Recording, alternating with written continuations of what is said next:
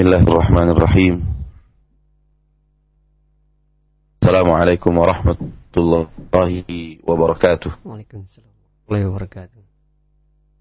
إن الحمد لله نحمده ونستعينه ونستغفره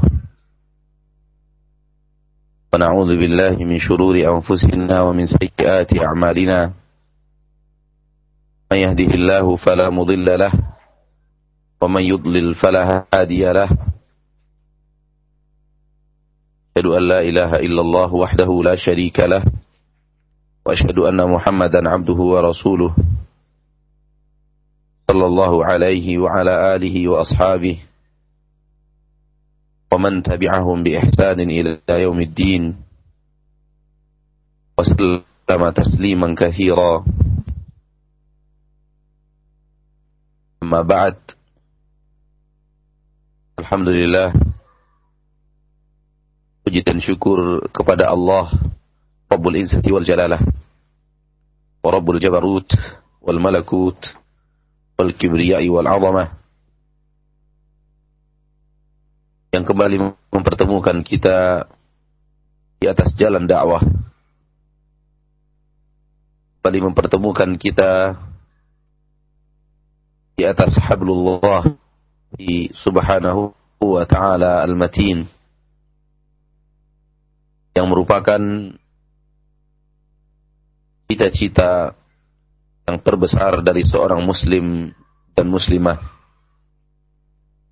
Berjalan di atas jalan Allah subhanahu wa ta'ala yang hak. Oleh karena itu setiap muslim dan muslimah setiap saat di dalam melaksanakan ibadah salat memohon hidayah kepada Allah Subhanahu wa taala dengan mengucapkan ihdinas siratal mustaqim 17 kali minimal dalam sehari dan semalam kita memohon kepada Allah Subhanahu wa taala hidayah menuju jalan yang lurus.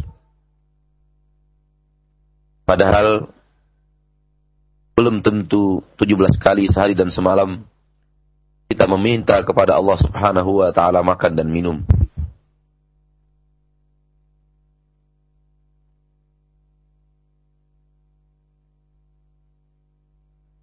Belum tentu sebanyak itu kita memohon kepada Allah Subhanahu wa taala makan dan minum menunjukkan bahwasanya permohonan hidayah kepada Allah Subhanahu wa taala adalah hal yang sangat dan teramat penting di dalam kehidupan kita. Wajar kalau para ulama berkata, sungguhnya manusia membutuhkan ilmu yang hak lebih daripada kebutuhan mereka kepada makan dan minum. Sebabkan bahwa apabila seorang muslim dan muslimah, apabila seorang manusia di permukaan bumi tidak mendapatkan makan dan minum, akan rusak jasadnya, jasmaninya, zahirnya. Namun apabila dia tidak mendapatkan ilmu yang hak, hidayah ke surat al-mustaqim, maka akan rusak jasmani dan rohaninya. Zahirnya akan rusak dan batinnya pun akan rusak. Dan kerusakan batin lebih dahsyat daripada kerusakan zahir. Sebab lain, orang yang tidak mendapatkan makan dan minum akan hancur dunianya dengan kematian. Namun orang yang tidak mendapatkan ilmu yang hak, yang hancur itu dunia dan akhiratnya. Dan kehancuran akhirat jauh lebih dahsyat daripada kehancuran dunia. Kaum muslimin dan muslimat, ikhwani wa akhawat, al-mustami'ina wal mustami'at di mana pun antum berada, rahimani wa rahimakumullah. Jalan hidayah tersebut adalah jalan Rasul kita tercinta Muhammad sallallahu alaihi wasallam. Jangan pernah Anda merasa bahwa hidayah masih terkatung-katung di langit, tidak jelas dan tidak ada di permukaan bumi untuk ditempuh. Kalau keadaannya demikian, maka seolah-olah tidak ada makna daripada turunnya kitab Al-Quran dan diutusnya Nabi Muhammad sallallahu alaihi wasallam. Seandainya jalan yang lurus itu belum ada di hadapan manusia, maka seolah-olah turunnya Al-Quran dan diutusnya Rasul adalah suatu hal yang sia-sia. Hidayah ada di depan mata Anda. Hidayah ada dalam kehidupan Anda setiap hari. Masyal muslimin dan muslimat, tinggal bagaimana Anda menempuh perjalanan hidayah tersebut. Tinggal bagaimana Anda berbuat untuk menempuh jalan hidayah tersebut. Hidayah telah ada di depan mata Anda. Hidayah tersebut adalah jalan Rasul kita tercinta Muhammad sallallahu alaihi wasallam. Ikuti beliau teladani beliau dalam seluruh gerak-gerik kehidupan Anda menjalankan ketaatan kepada Allah Rabbul Izzati wal Jalalah. Pasti Anda berada di atas jalan yang lurus. Nabi Muhammad sallallahu alaihi wasallam nyatakan oleh Allah berada di atas jalan yang lurus. Innaka laminal mursalin ala siratim mustaqim. Sesungguhnya engkau, hai Muhammad, benar-benar salah seorang di antara Rasul yang kami utus. Dan engkau berada di atas jalan yang lurus. Allah subhanahu wa ta'ala menyuruh Nabi Muhammad untuk mengatakan kepada umatnya. Qul hadhihi sabili ad'u ila Allah ala basiratin ana wa man. Katakan inilah jalanku. Inilah jalanku. Jalan yang lurus yang Allah katakan tadi. Bahwa Nabi Muhammad berada di atas jalan yang lurus. Allah perintahkan kepada Nabi Muhammad untuk mengatakan kepada manusia. Inilah jalanku. Aku berjalan di atas jalan ini. Demikian juga orang-orang yang mengikutiku.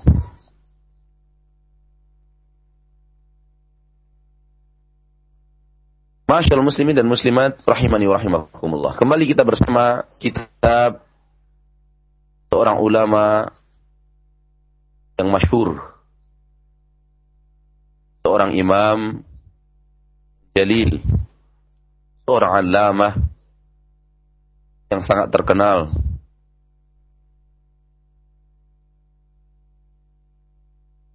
Syekhul Islam Ibn Taimiyah rahimahullah dalam kitab beliau Al-Aqidah Al-Wasitiyah Dan pada minggu yang lalu kita sudah bacakan bagian daripada bait yang belum kita sempurnakan syarahnya. Bait tersebut adalah kalimat tersebut adalah Alhamdulillahilladzi arsala rasulahu bil huda wa dinil haqq liyuzhirahu 'ala ad-dini kullihi wa kafa billahi shahida. Alhamdulillah telah mengutus Rasulnya dengan huda, dengan petunjuk, wadinil haq. Dan agama ketaatan yang hak. Sampai di sini syarah kita pada pertemuan kita yang lalu. Kita lanjutkan. Liyuzhirahu ala dini kullihi wa kafa billahi syahida. Setelah kita memuja dan memuji Allah atas rahmat dan nikmat Allah dan rahmat dan nikmat Allah yang sangat besar adalah diutusnya Rasul dan agama Rasul mengandung huda petunjuk menuju yang hak ilmu agama Rasul pun mengandung dinil hak ketaatan dan ketundukan yang hak. Amal. Ini menunjukkan bahwa jalan Rasul adalah menggabungkan antara ilmu dan amal. Dan Rasulullah SAW diutus oleh Allah Subhanahu wa taala dengan membawa ilmu dan amal. Barang siapa yang berpegang hanya dengan ilmu, ia akan celaka. Dan barang siapa yang berpegang hanya dengan amal, ia pun akan celaka. Dan jalan selamat adalah jalan kebenaran yang ada di antara dua kesalahan. Yaitu menggabungkan antara ilmu dan amal. Memadukan antara ilmu dan amal. Dan para ulama, salah satu cara mereka untuk memantapkan ilmu adalah dengan amal. Salah satu cara ulama untuk mempertahankan ilmu mereka adalah dengan amal. Dan mereka menasihatkan itu kepada kaum muslimin. Kata para ulama, hatafal ilmu bil amal.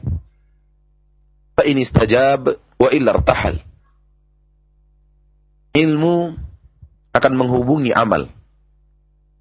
Melakukan kontak dengan amal. Seandainya amal menjawab, ilmu akan bertahan. Seandainya amal tidak menjawab, ilmu akan berjalan. Maka amal adalah jalan untuk mempertahankan ilmu. Dan Rasulullah SAW diutus oleh Allah dengan ilmu dan amal. Dan jalan orang-orang yang benar adalah orang-orang yang menggabungkan antara ilmu dan amal. Allah mengutus Rasul dengan ilmu dan amal liyuzhirahu ala dini kulli. Agar Allah subhanahu wa ta'ala memenangkan agar Allah subhanahu wa ta'ala memenangkan agama Rasulullah Sallallahu Alaihi Wasallam tersebut di atas seluruh amalan yang ada.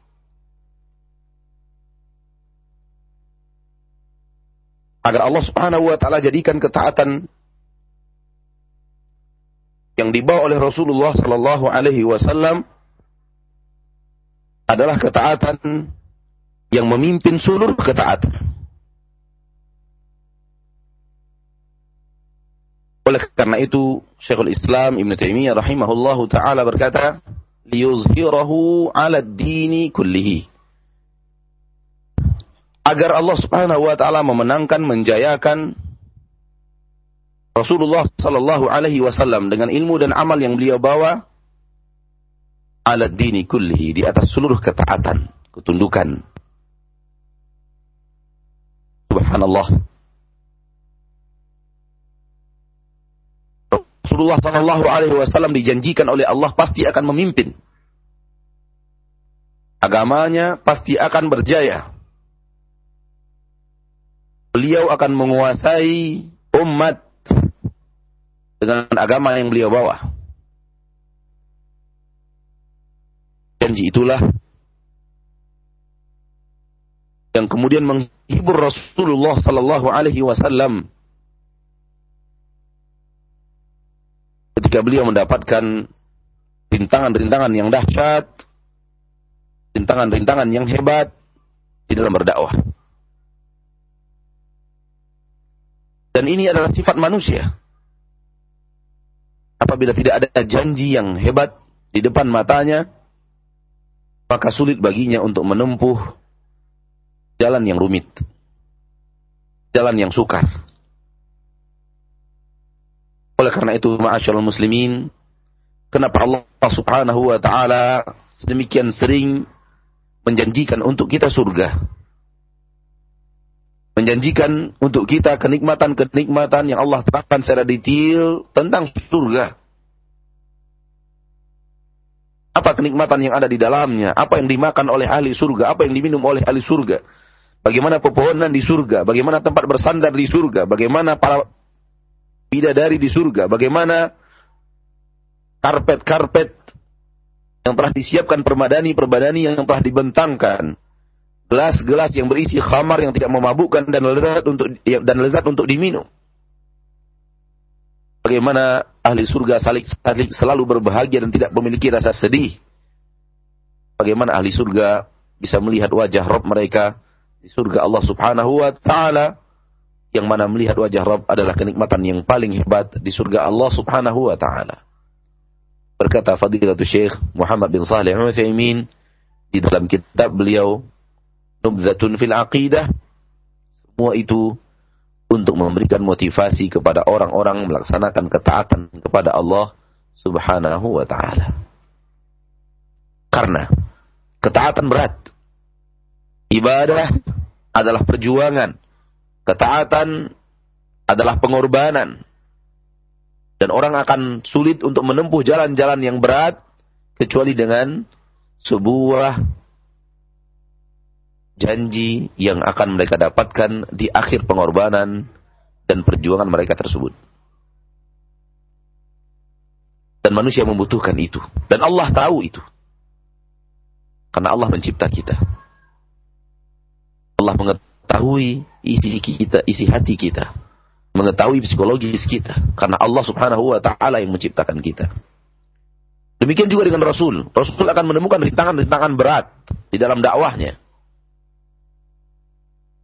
Tidakkah kita mendengar Aisyah radhiyallahu taala anha?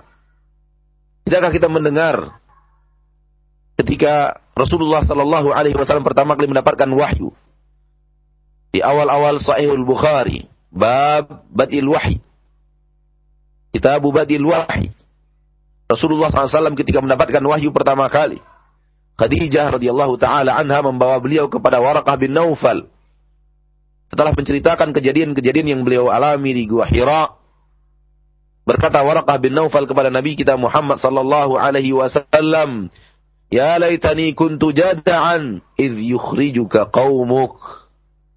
Andai aku masih kuat di saat suatu saat di mana engkau akan dikeluarkan dan diusir oleh kaummu dari negeri ini. La ansurannaka nasran mu'azzara.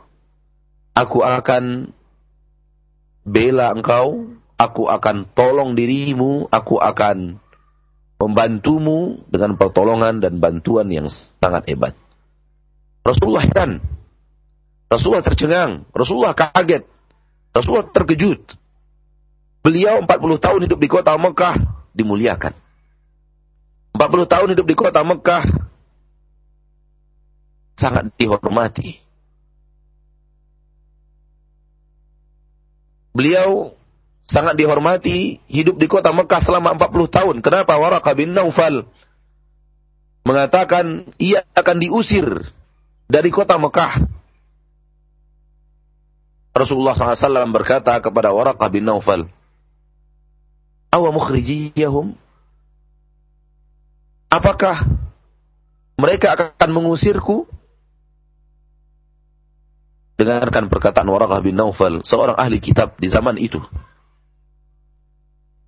La ya'ti rajulun bimithli ma ji'ta bihi illa 'udi. Tidak akan datang seseorang membawa sesuatu seperti yang akan engkau bawa wahai Muhammad melainkan dia akan mendapatkan perlawanan permusuhan dari orang-orang yang tidak suka. Dari orang-orang yang tidak senang dengan dakwah yang benar. Hadis sahih riwayat Imam Bukhari dan hadisnya masyhur ketika cerita pertama kali Nabi Muhammad SAW mendapatkan wahyu di Gua Hira. Maka jalan dakwah adalah jalan yang akan ada rintangannya. Dan sejarah Nabi kita tercinta Muhammad sallallahu alaihi wasallam telah menunjukkan kepada kita dengan nyata bagaimana rintangan demi rintangan yang dihadapi oleh Nabi Muhammad sallallahu alaihi wasallam, bagaimana penderitaan demi penderitaan yang diderita oleh Nabi Muhammad sallallahu alaihi wasallam dan para sahabat beliau. Ada yang disiksa, dicaci, dimaki, diludahi. Bahkan para sahabat beliau terbunuh, dibunuh, ditawan, disalib, darah-darah mengalir dari kaki Nabi Muhammad sallallahu alaihi wasallam dari wajah beliau yang mulia di perang Uhud. Darah mengalir di tubuh para sahabat yang berjihad di jalan Allah menegakkan kalimatullah la ilaha illallah. Semua itu rintangan di dalam dakwah semua itu perjuangan perjuangan berat dan perjuangan berat itu membutuhkan sesuatu yang bisa menetralisir psikologis orang yang sedang berjuang. Dan psikologis Rasulullah SAW difikirkan oleh Allah Subhanahu wa taala dan Allah menjanjikan kepada beliau karena ini ada di dalam Al-Qur'an. Walladzi arsala rasulahu bil huda wa dinil haqq liyuzhirahu 'ala ad-dini kullihi walau karihal kafirun. Dialah Allah Subhanahu wa taala yang telah mengutus nabinya dengan dengan huda dan agama yang benar agar ia menangkan rasulnya di atas seluruh agama dan ketaatan. Maka Rasulullah SAW bertahan di atas jalan dakwah yang berat. Dan para sahabat bertahan di atas jalan dakwah yang berat. Hudzaifah bin Yaman radhiyallahu anhu termasuk salah seorang sahabat yang di dalam biografinya marah apabila ada orang-orang berkata, enak kalian hidup bersama Rasul. Alangkah nikmatnya kalian hidup bersama Rasul. Beliau selalu berkata, kalian tidak tahu bagaimana penderitaan kami bersama Rasul. Seandainya penderitaan itu kalian rasakan sekarang, belum tentu kalian akan bisa beriman. Sebagaimana berimannya kami kepada Rasul. Kami di perang Ahzab diterpa oleh angin yang sangat dahsyat. Sehingga kami tidak bisa duduk apalagi berdiri. Kadang-kadang seorang muslim menghayal hidup bersama Rasulullah sallallahu alaihi wasallam. Dan dia lupa mensyukuri rahmat dan nikmat Allah ketika Allah mentakdirkan dia hidup di zaman ini, di masa ini, di bumi ini, di negara ini. Dia menghayal dia hidup bersama Rasul. Sementara dia tidak sadar imannya tidak sekuat iman para sahabat. Andai dengan iman yang seperti ini dia hidup bersama Rasul, belum tentu dia akan menjadi orang yang beriman. Di tengah penderitaan, di tengah kesusahan, di tengah pengorbanan yang membutuhkan perjuangan hebat, keimanan yang kokoh, keyakinan yang sangat dalam,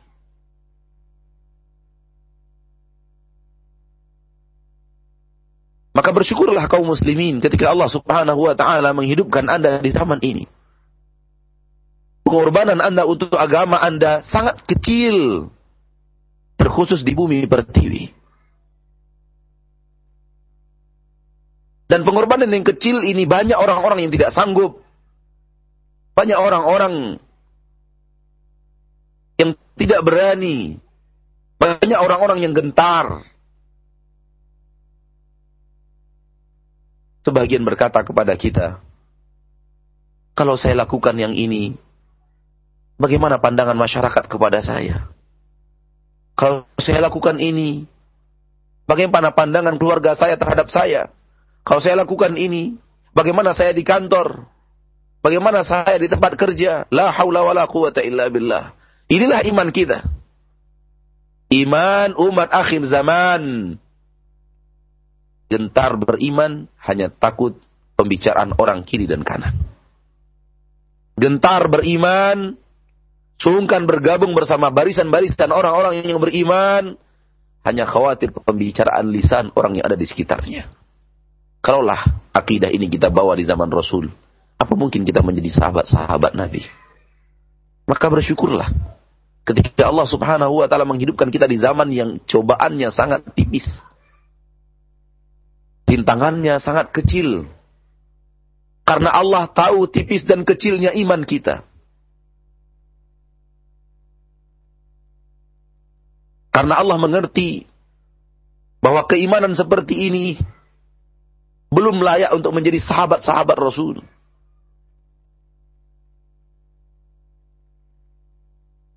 Kaum muslimin, rata-rata pengorbanan kita di zaman ini hanyalah pengorbanan perasaan. Yang kita korbankan hanya perasaan. Telinga kita sedikit memerah mendengarkan orang-orang lain berbicara aneh tentang diri kita, padahal bukan itulah kita. Kita sedikit tersinggung ketika orang lain mulai berbicara sesuatu yang tidak baik terhadap diri kita menurut penilaian mereka. Terjadi sesuatu yang aneh dari tubuh kita dan penampilan kita, orang mulai berbicara. Terjadi hal-hal yang kita menyelisihi masyarakat karena kita tahu itu bid'ah, orang-orang mulai berbicara. Dan banyak orang yang tidak tahan, akhirnya meninggalkan sunnah, kembali kepada bid'ah, agar orang-orang ridho kepada dirinya. La haula wa la quwata illa billah. Kalaulah pengorbanan perasaan tidak bisa kita lakukan, akan mampukah kita berkorban fisik dan jasad?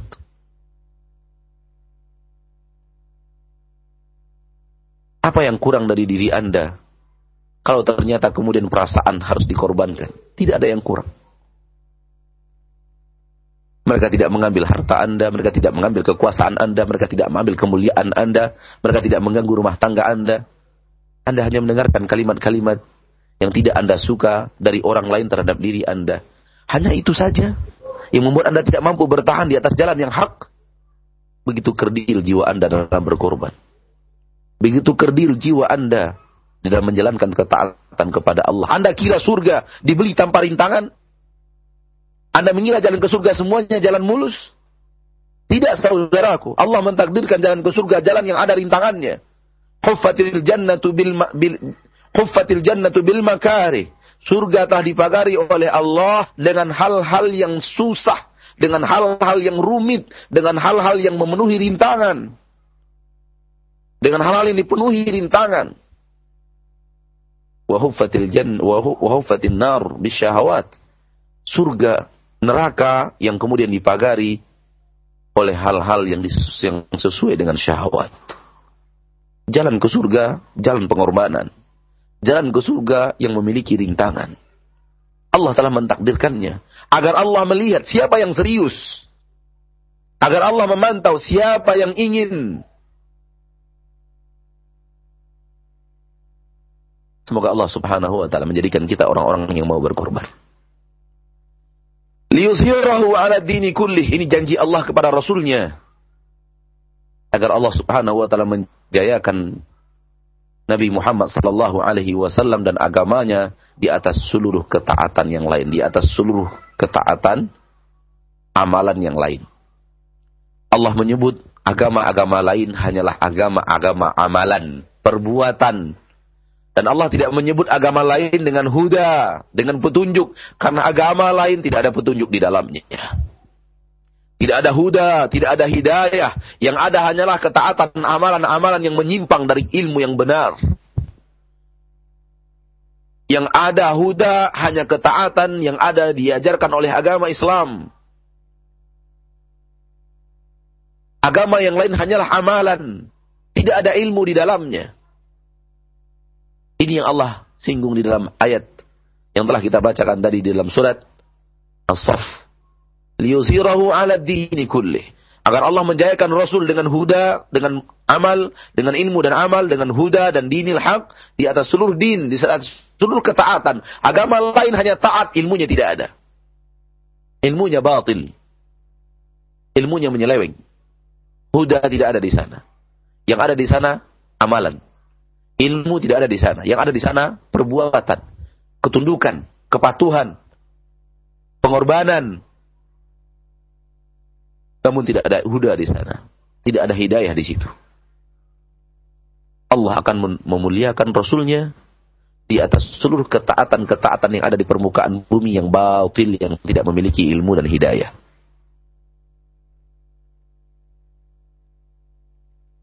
Ini menunjukkan bahwa agama selain agama Islam tidak ada hidayah di dalamnya, tidak ada huda di dalamnya.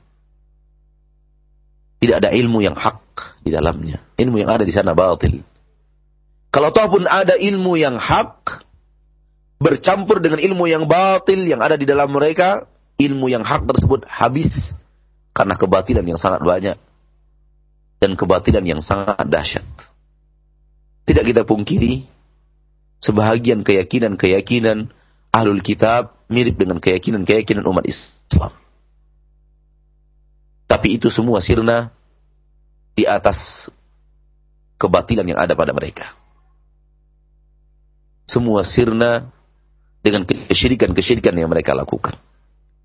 Apatah lagi agama-agama wasaniyah, agama-agama yang dikarang sendiri oleh manusia. Percaya kepada benda-benda yang tidak jelas, percaya kepada binatang-binatang yang hina, la haula wala quwata illa billah, Sampai sapi dijadikan Tuhan, sampai cicak dijadikan Tuhan, sampai dijadikan Tuhan. Manusia-manusia aneh luar biasa. Yang tidak memiliki logika dalam kehidupannya apalagi agama. Allah akan memenangkan Rasulnya atas seluruh ketaatan-ketaatan itu. Akan seluruh ibadah-ibadah amalan tersebut. Dan Allah membuktikan kejayaan itu kepada Rasulnya Sallallahu Alaihi Wasallam sebelum Rasulullah SAW diwafatkan oleh Allah.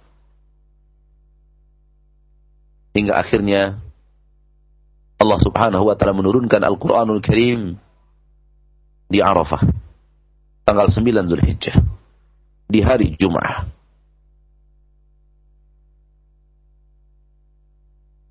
Al-yawma akmaltu lakum dinakum wa atmamtu alaikum ni'mati wa raditu lakumul islam dina. Hari ini aku akan aku sempurnakan untuk kalian agama kalian. Dan aku telah sempurnakan nikmatku kepada kalian. Dan aku telah ridhoi Islam sebagai agama dan ketaatan bagi kalian.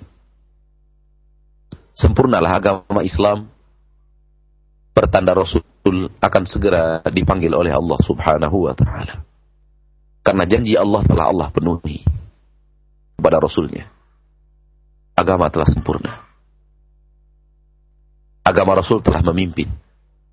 Idza jaa nasrullahi wal fath wa ra'aita an-nasa yadkhuluna fi dinillahi afwaja fasabbih bihamdi rabbika wastaghfir innahu kana tawwaba. Ini janji Allah yang telah Allah penuhi kepada Rasulnya yang tercinta, nabinya yang sangat ia cintai, dan patut untuk dicintai oleh setiap orang yang beriman. Muhammad bin Abdullah sallallahu alaihi wasallam. Sehingga surat An-Nasr kata para ahli para para ahlu takwil, ahlu tafsir adalah pertanda kepada Rasul akan segera wafat. Karena tugas telah selesai. Karena janji Allah telah Allah penuhi. Karena risalah telah menang. Berarti tugas Rasul telah beliau jalankan. Kalau tugas sudah selesai, saatnya pengemban tugas kembali Dan Rasul pun kembali dalam waktu yang singkat setelah Hajjatul Wada. Allah telah memenuhi janjinya. Ma'asyiral muslimin wal muslimat rahimani wa rahimakumullah. Kalau demikian agama Rasul ketika Rasul hidup demikian juga agama Rasul dan ketaatan yang dibawa oleh Rasul al-huda wa dinil haq yang dibawa oleh Rasul sampai akhir zaman. Huda wa dinil haq yang dibawa oleh Rasul akan memimpin seluruh ketaatan-ketaatan yang batil. Dia selalu berada di atas. Tidak pernah bisa dikalahkan. Sampai zaman ini. Sampai detik ini. Huda wadinil haq yang dibawa oleh Rasul tetap zahir, tetap kuat, tetap memimpin. Ustaz, Bagaimana dengan pengikut-pengikut Rasul yang sangat sedikit?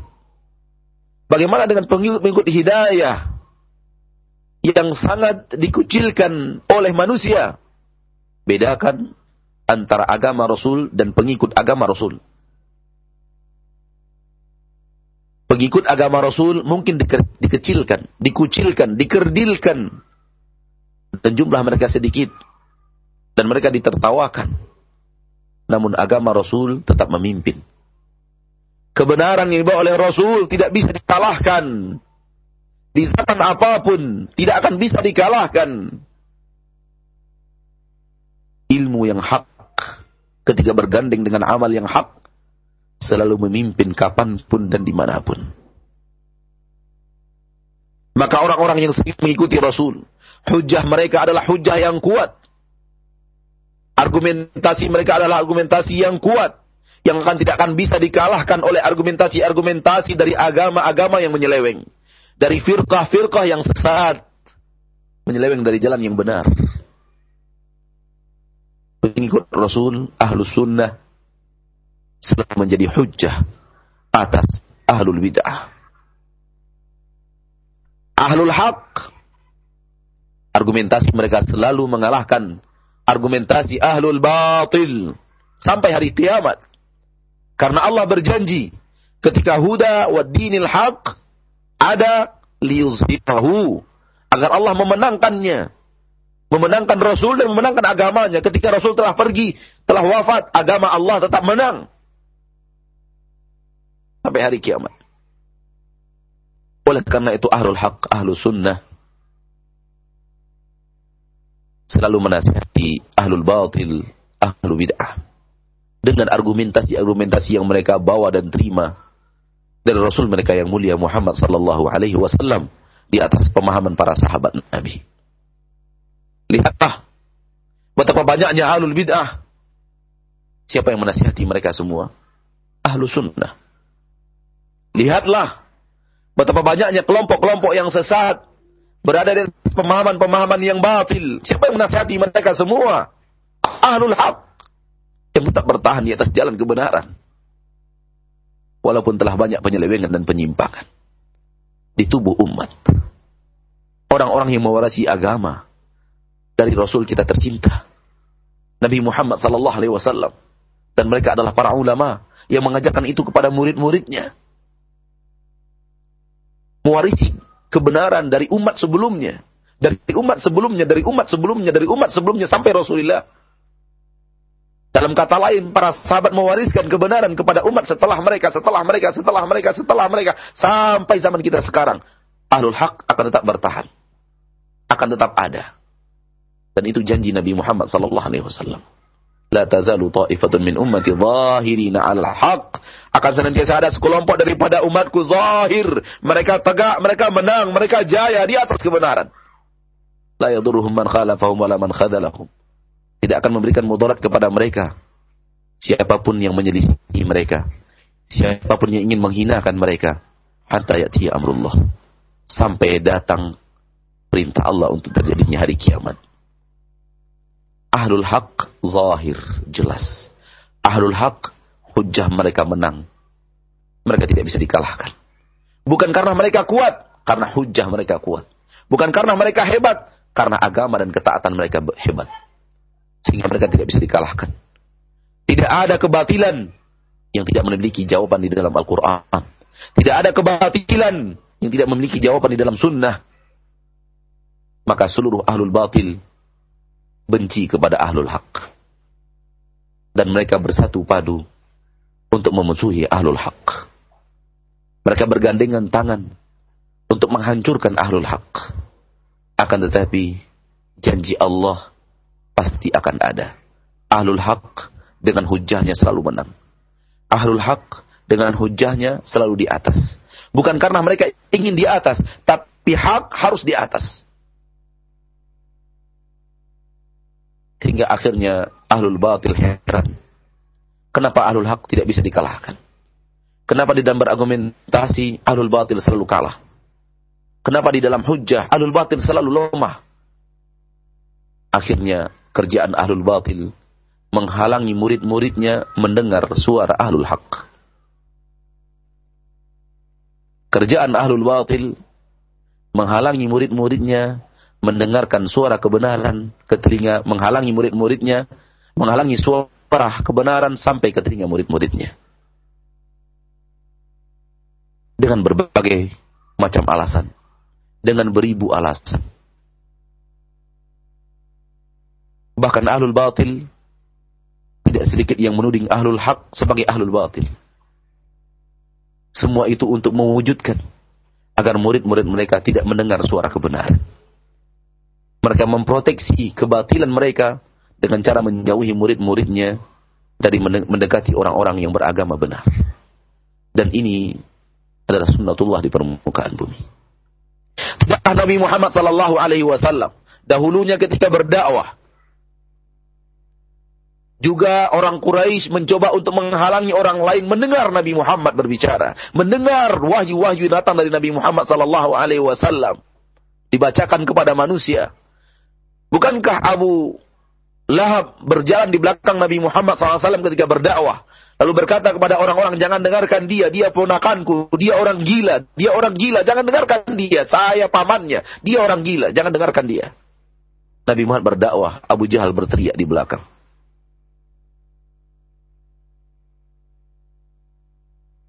Akan tetapi, agama Rasulullah tetap jaya agama pengikut Rasulullah tetap jaya. Tidak akan bisa dihalangi. Karena Allah telah berjanji liyuzhirahu. Agar Allah subhanahu wa ta'ala memenangkan agama ini. Memenangkan huda wa dinil haq. Yang dibawa oleh Rasulullah sallallahu alaihi wasallam ala dini. Atas seluruh ketaatan. Yang tidak ada ilmunya. Atas seluruh amalan yang tidak berdasarkan kepada ilmu yang hak, kepada hidayah. Ia akan tetap jaya. Ia akan tetap di atas. Al-Islamu ya'lu wa la yu'la alaih. Kata Rasul kita tercinta Muhammad sallallahu alaihi wasallam. Islam itu tetap di atas. Tak ada sesuatu yang di atasnya. Itu agama. Walaupun pengikut-pengikut Islam yang hak. Pengikut-pengikut huda wa dinil hak sedikit. Ghuraba terasing dari kebiasaan-kebiasaan yang salah. Terasing karena telah banyaknya yang batil. Jumlah mereka sedikit. Faham mereka difahami oleh orang-orang yang jumlahnya tidak banyak. Dari mayoritas manusia yang ada. Sehingga mereka terlihat aneh. Mereka sehingga melihat mereka terlihat sedikit. Namun agama mereka agama yang kuat agama mereka agama yang hujah mereka adalah hujah yang hebat. Tidak akan terkalahkan. Karena itu janji Allah. Wa kafa syahida. Dan cukuplah Allah sebagai saksi. Menyaksikan akan kebenaran agama tersebut. Menyaksikan akan ketaatan demi ketaatan. Akan huda demi huda yang disampaikan. Dan cukuplah Allah menjadi saksi siapa yang berada di atas jalan yang hak dan siapa berada di atas jalan yang batil. Dan akhirnya semua kita akan kembali kepada Allah. Di padang masyar Allah akan menjadi hakim untuk memperlihatkan mana yang hak dan mana yang batil. Oleh karena itu ma'asyarul muslimin bergabunglah ke dalam barisan orang-orang yang memiliki huda wa dinil haq. Hidayah dan ketaatan. Ilmu dan amal Agama inilah yang diridhoi oleh Allah untuk Rasulnya dan agama inilah yang diridhoi oleh Allah untuk manusia setelah Rasulnya diwafatkan oleh Allah Subhanahu Wa Taala. Sampai di sini syarah kita terhadap kitab Aqidah Al-Wasitiyah. Kita lanjutkan insya Allah pada pertemuan yang berikutnya dan sebagaimana biasa kita lanjutkan dengan diskusi dan tanya jawab. Semoga Allah memudahkan. Ya, syukur jazakallah khair kepada Ustaz yang telah memberikan materi yang insya Allah bermanfaat bagi kita semua dari pembahasan syarah akidah wasitiyah yang disusun oleh uh, Syekhul Islam Ibnu Taimiyah rahimahullah taala. Dan demikianlah kata iman azan yang yakum uh, penjelasan yang disampaikan oleh beliau. Dan selanjutnya kita angkat tanya jawab yang uh, sudah masuk di pesan singkat. Dan kami mohon maaf kepada Anda para pendengar sekalian Yang ingin bertanya melalui telepon kami pending terlebih dahulu untuk pertemuan kali ini.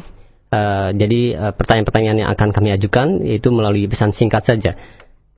Yang pertama Ustaz ada pertanyaan dari Abdullah yang berada di Bogor.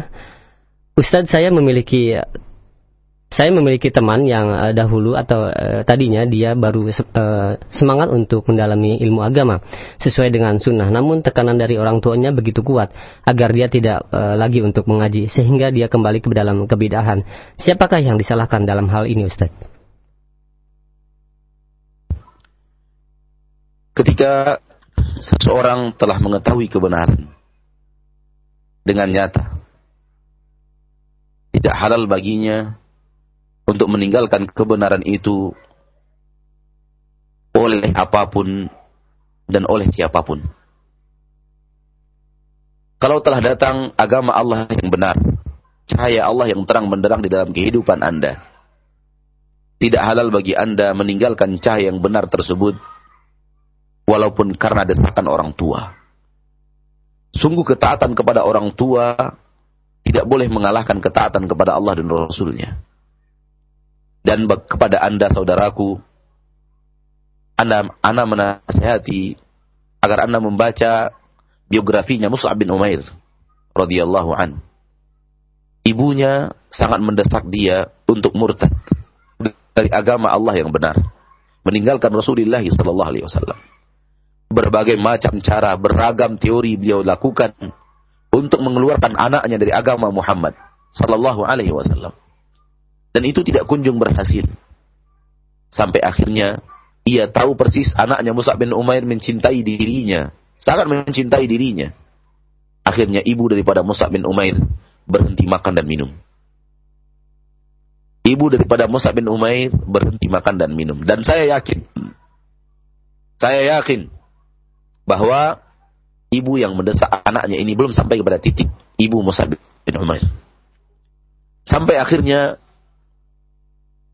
Sebagaimana yang kita ketahui apabila manusia tidak makan dan minum, kesehatannya menurun. Fisiknya menurun tajam. Akhirnya tubuhnya terbungkus oleh kulit. Tulangnya bagaikan tulang yang sudah terbungkus dengan kulit saja. Daging mulai menghilang dari badannya. Ketika saat-saat getir seperti itu, Musa bin Umair berbisik ke telinga ibunya. Ya ummah, "Lau kana laki mi'atu nafsin fakharajat minki nafsan nafsa ala an atruka hadha din lan atrukahu abada fanzuri aqibatu amriki." Wahai ibuku, wahai ibunda, seandainya ibunda memiliki seratus nyawa, dan bunda melakukan hal ini sehingga keluar nyawa itu satu demi satu. Untuk agar aku meninggalkan agama yang benar ini, aku tidak akan pernah melakukannya. Oleh karena itu berfikirlah akibat daripada apa yang akan ibunda perbuat. Yang patut disalahkan adalah Anda yang meninggalkan kebenaran. Walaupun ibu anda yang mengajak anda kepada hal yang meninggalkan kebenaran ikut berdosa. Namun yang lebih daripada itu diri anda. Saudaraku, di akhirat anda tidak akan peduli kepada ibu anda. Anda hanya peduli kepada keselamatan anda sendiri. Oleh karena itu, berfikirlah untuk melakukan hal tersebut. Dan seandainya saudara itu mendengar, saya nasihati, kembalilah ke jalan yang hak. Wallahu a'lam. Ya, sekarang jazakallah khair dan selanjutnya ada pertanyaan dari Darno di Tapos. Assalamualaikum warahmatullahi wabarakatuh. Waalaikumsalam warahmatullahi wabarakatuh. Ya, Ustaz rata-rata di Indonesia kalau kita di negeri ini kalau kita uh, menghadiri suatu pengajian uh, yang di, katanya dijelaskan mengenai hadis-hadis, namun pada prakteknya isinya hanya se, uh, hanya sebagai hanya sebuah selawatan, baca rawi dan uh, kiroat dan uh, yang terakhir dibilang inti. Dan uh, saya berpikir jika seperti itu, uh, kapan uh, diadakannya tausiah dan ceramah? Uh, yang sesuai dengan Al-Quran dan Sunnahnya. Saya jadi bingung ketika, uh, ketika kita uh, saya menghadiri kajian tersebut. Mohon uh, nasihatnya Ustaz.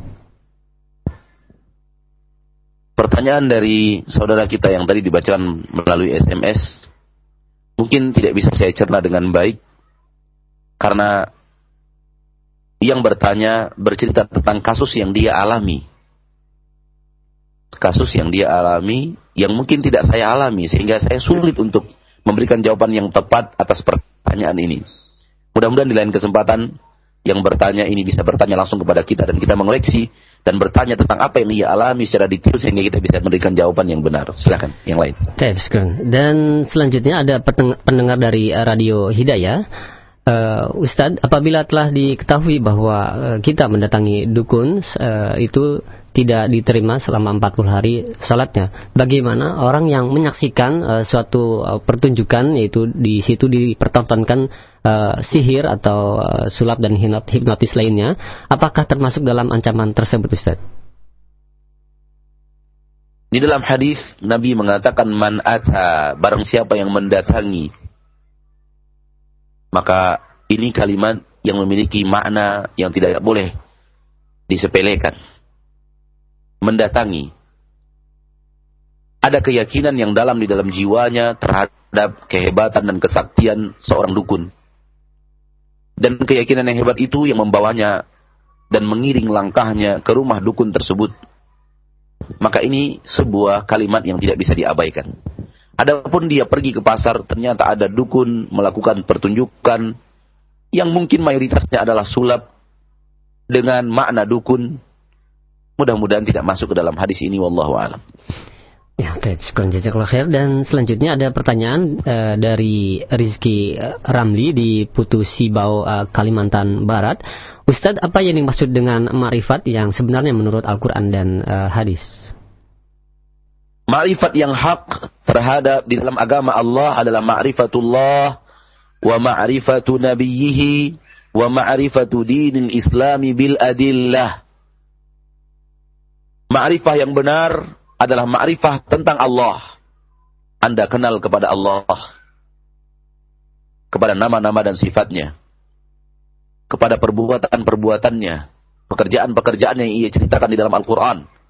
Dan bagaimana harusnya Anda sebagai hamba kepadanya. Anda kenal ma'rifah kepada Rasul. Kepada Nabi Muhammad wasallam. Anda tahu sejarah hidup beliau anda tahu agama yang beliau bawa. Anda tahu hadis-hadisnya dan sunnah-sunnahnya. Dan bagaimana Anda dengan beliau. Wa ma'rifah dinil Islam bil adillah. Anda mengetahui agama Islam. Agama yang Allah wajibkan untuk Anda anut. Anda tahu agama itu. Bil adillah. Lengkap dengan dalil-dalil. Karena agama kita agama dalil. Agama kita agama wahyu. Bukan agama perasaan. Bukan agama pengalaman. Bukan agama asam garam kehidupan. Allahu alam. Ya, jazakallah khair atas jawabannya dan selanjutnya ada pertanyaan dari Abu Salman yang uh, tidak disebutkan tempatnya. Ustadz, saya seorang yang baru belajar agama. Ketika saya bertanya kepada beberapa kiai bahwa dakwah salaf ialah dakwah yang suka memecah belah, tapi saya dengar di radio ini selalu menyerukan untuk bersatu. Saya jadi bingung, mohon penjelasannya Ustadz.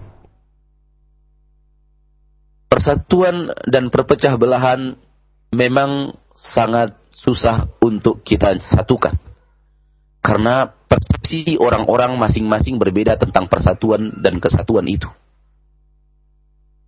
Orang yang merasa yayasannya pemersatu belum tentu dirasakan oleh orang yang memiliki yayasan yang berbeda. Orang yang merasa pemikirannya adalah pemersatu belum tentu merasa itu belum tentu dirasakan itu oleh orang yang punya pemikiran lain yang merasa dialah pemersatu. Sehingga makna persatuan itu menurut sebagian orang adalah sesuatu yang belum konkret. Masing-masing kepala memiliki pemahaman akan persatuan yang mereka maksud. Akan tetapi, seluruh persatuan-persatuan yang mereka bawa tersebut adalah persatuan-persatuan semu. Karena persatuan yang benar bersatu di atas sunnah Rasulullah. Bersatu di atas huda wa dinil haq. Bersatu di atas tali Allah Wa'tasimu bihablillah. Bersatulah kalian di atas tali Allah. Berkata ahli tafsir, tali Allah itu adalah Islam yang hak. Tali Allah itu adalah Rasulullah. Tali Allah itu adalah Al-Quran. Tali Allah itu adalah sunnah Rasulullah Sallallahu Alaihi Wasallam. Dan semua perkataan ahlu tafsir itu benar. Kita harus bersatu di atas agama Islam yang benar. Bersatu di atas pemahaman Al-Quran yang benar. Bersatu di atas agama Rasul dan sunnah Rasul. Bersatu di atas Al-Quran. Persatuan yang benar, persatuan di atas al mustaqim. Kalau mau bersatu, bergabunglah kepada barisan orang-orang yang berjalan di atas al mustaqim. Tapi kalau Anda buat jalan sendiri, Anda anggap sebuah persatuan, itu persatuan yang semu, persatuan yang batil. Persatuan yang benar, mari kita jadikan Al-Quran dan hadis dengan pemahaman para sahabat adalah metode hidup kita. Mari kita bersatu di atas jalan ini. Karena Allah subhanahu wa ta'ala telah berfirman di dalam Al-Quran. Surah At-Taubah ayat 100. والسابقون الأولون من المهاجرين والأنصار والذين تبعوهم بإحسان رضي الله عنهم ورضوا عنه lahum jannatin tajri tahtahal anhar. Orang-orang yang terdahulu dan lebih awal daripada muhajirin satu, ansar kedua dan orang-orang yang mengikuti mereka dengan baik dan benar ketiga. Mereka lah orang-orang yang Allah telah ridho kepada mereka, mereka pun ridho kepada Allah. Mereka lah orang-orang yang telah Allah siapkan untuk mereka surga yang mengalir di bawahnya sungai-sungai. Siapa mereka? Muhajirin, Ansar dan orang-orang yang mengikuti Muhajir dan Ansar dalam pemahaman beragama. Muhajir dan Ansar, agama mereka adalah ketaatan kepada Allah dan Rasul secara sempurna. Maka mau bergabung, bergabunglah di dalam barisan orang-orang yang telah Allah janjikan untuk mereka surga. Bergabung di sini. Jangan buat undang-undang baru. Jangan buat teori baru. Jangan buat cara baru. Jangan buat undang-undang dasar baru. Jangan buat anggaran dasar baru, anggaran rumah tangga baru, kemudian mengajak manusia bersatu. Tidak, tidak perlu itu.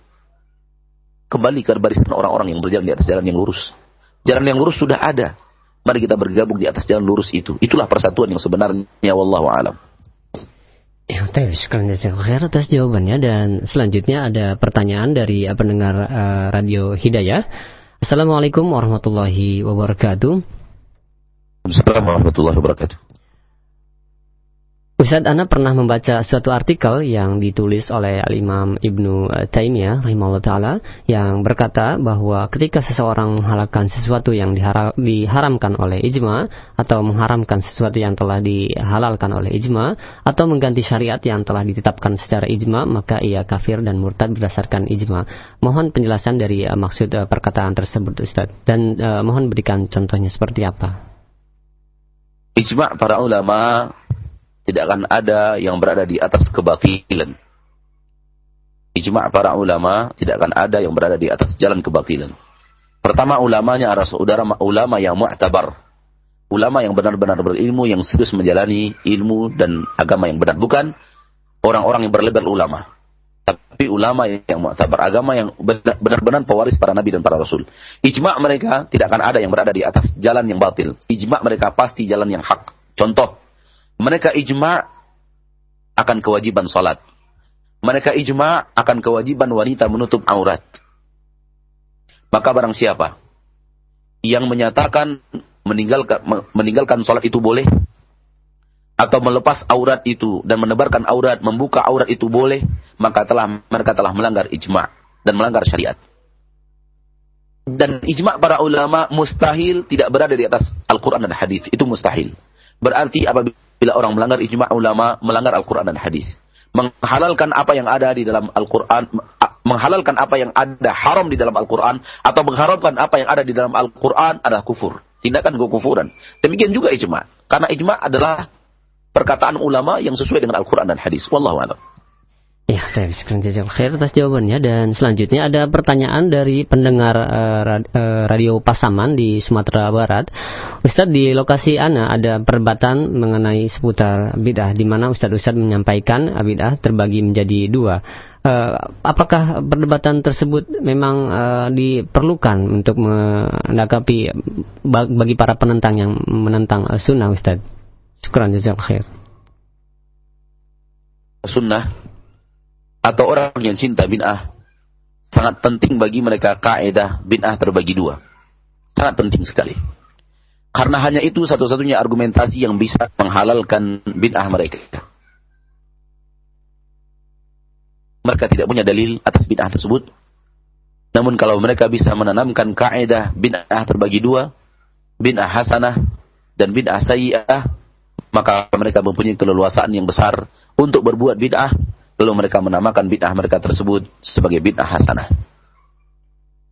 Ketahuilah pembagian bid'ah kepada bid'ah sayyi'ah dan bid'ah hasanah tidak ada di dalam Al-Quran, tidak ada di dalam hadis, tidak ada dalam akidah para sahabat, tidak ada dalam akidah para ulama seperti imam kaum muslimin yang empat, imam mazhab yang empat. Tidak ada. Semua adalah teori baru yang dibuat oleh manusia. Satu-satunya tentang bid'ah Nabi Muhammad berkata setiap khutbah, setiap ceramah, hampir setiap ceramah, setiap khutbah, Rasulullah selalu berkata, kullu bid'atin dalalah. Seluruh yang bid'ah itu sesat. Bid'ah dalam melakukan ketaatan kepada Allah sesat. Hal-hal yang baru dalam beragama sesat. Nabi yang mengatakannya, seluruh bid'ah sesat. Seluruh bid'ah dalalah. Tidak ada yang hasanah. Karena kalau masih boleh membuat hal yang baru dalam beragama, berarti Rasulullah untuk apa diutus? Untuk apa agama Allah disempurnakan? Di tanggal 9 Zulhijjah, di Padang Arafah.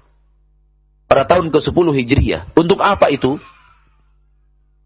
Wallahu alam. Jadi tidak ada bid'ah dhala, bid'ah hasanah. Yang ada bid'ah dhalalah. Dengan hadis Nabi Muhammad sallallahu alaihi wasallam. Nah, eh, uh, terima kasih banyak atas jawabannya Ustaz. Dan uh, masih ada waktu Ustaz untuk pertanyaan terakhir Ustaz. Silakan. Iya, ada pertanyaan dari uh, pendengar kita.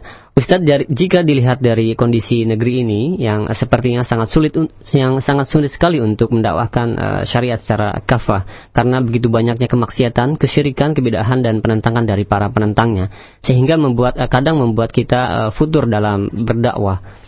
Mohon uh, nasihatnya dalam hal ini, Ustadz. Saudaraku, Anda tidak mendapatkan kewajiban untuk menjadikan seluruh manusia adalah orang yang berislam dengan kafah. Siapa yang mewajibkan itu kepada Anda? Tidak ada di dalam Al-Quran, tidak ada di dalam hadis. Bahkan ketika Nabi Muhammad SAW diutus pun, Rasulullah SAW tidak membuat seluruh manusia yang ada adalah orang yang Islamnya kafah. Sebagian mereka wafat di atas kekufuran, sebagian mereka wafat di atas Nasraniyah, sebagian mereka wafat di atas Majusiyah, sebagian mereka wafat di atas agama Wathaniyah. Siapa mewajibkan itu kepada Anda? Tidak ada. Kalau itu tidak ada, kenapa Anda merasa itu wajib bagi Anda? Ya akhi, kewajiban Anda menjadikan diri Anda di atas jalan yang hak. Menjadikan diri Anda diri yang berislam kafah. Diri Anda, bukan orang lain. Oleh karena itu, mendakwakan Islam yang kafah di negeri kita, insya Allah mendapatkan kebebasan yang luar biasa dan Anda tidak akan mengerti ini kalau Anda tidak tidak tidak mengerti tentang informasi dari dunia luar tentang beratnya di negeri mereka mendakwahkan suara yang hak karena ditentang oleh pemerintah mereka. Adapun pemerintah kita memberikan angin yang bebas untuk suara kebenaran berhembus. Tidak sama dengan perintah pemerintah lain. Alhamdulillah. Oleh karena itu dakwah berkembang dengan baik di bumi pertiwi. Alhamdulillah. Semua juga berkat pertolongan Allah, kemudian karena pemerintah kita tidak pernah menghalangi suara kebenaran berjalan. Walaupun kadang-kadang suara kebatilan pun mendapat dukungan. Oleh karena itu bersyukurlah kepada Allah. Anda bisa mendakwahkan suara yang hak. Yang penting bagi Anda didik diri Anda di atas Islam yang hak. Wallahu taala alam sampai di sini pertemuan kita. Subhanakallahumma bihamdika asyhadu an la ilaha illa anta astaghfiruka wa atubu ilaik. Walhamdulillahirabbil alamin. Wassalamualaikum warahmatullahi wabarakatuh.